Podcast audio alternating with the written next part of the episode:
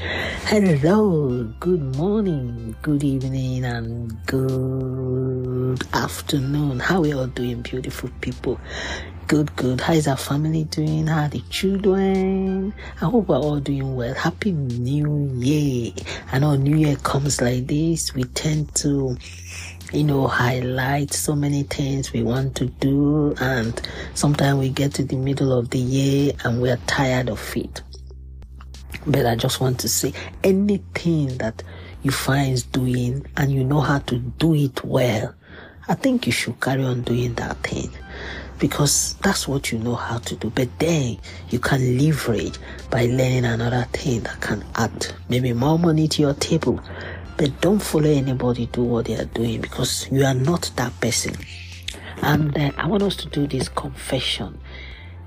This is a good confession. I confess today that I do not have the spirit of fear, but of power, of love, and of a sound mind.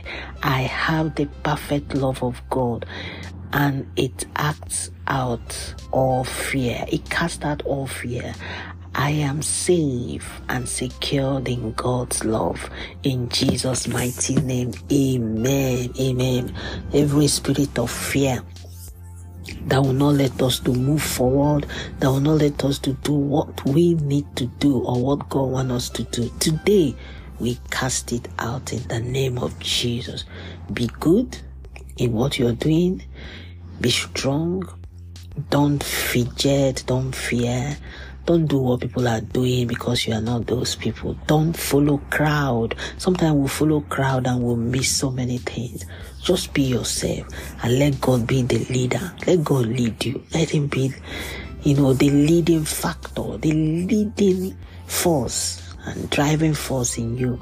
Then watch Him do the unthinkable in your life, and your life will not remain the same again. Happy birthday happy wedding anniversary, whatever you're celebrating. I really do celebrate and rejoice with you.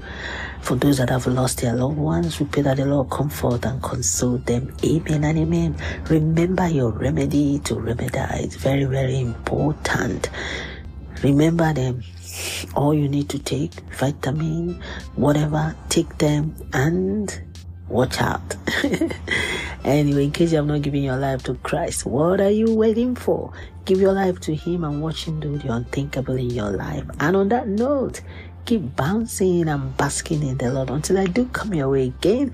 It's only me, your girl, Comfy 69, reminding you that at the end of the tunnel, light always show forth. Yes, remain rapturable and God bless. Bye bye.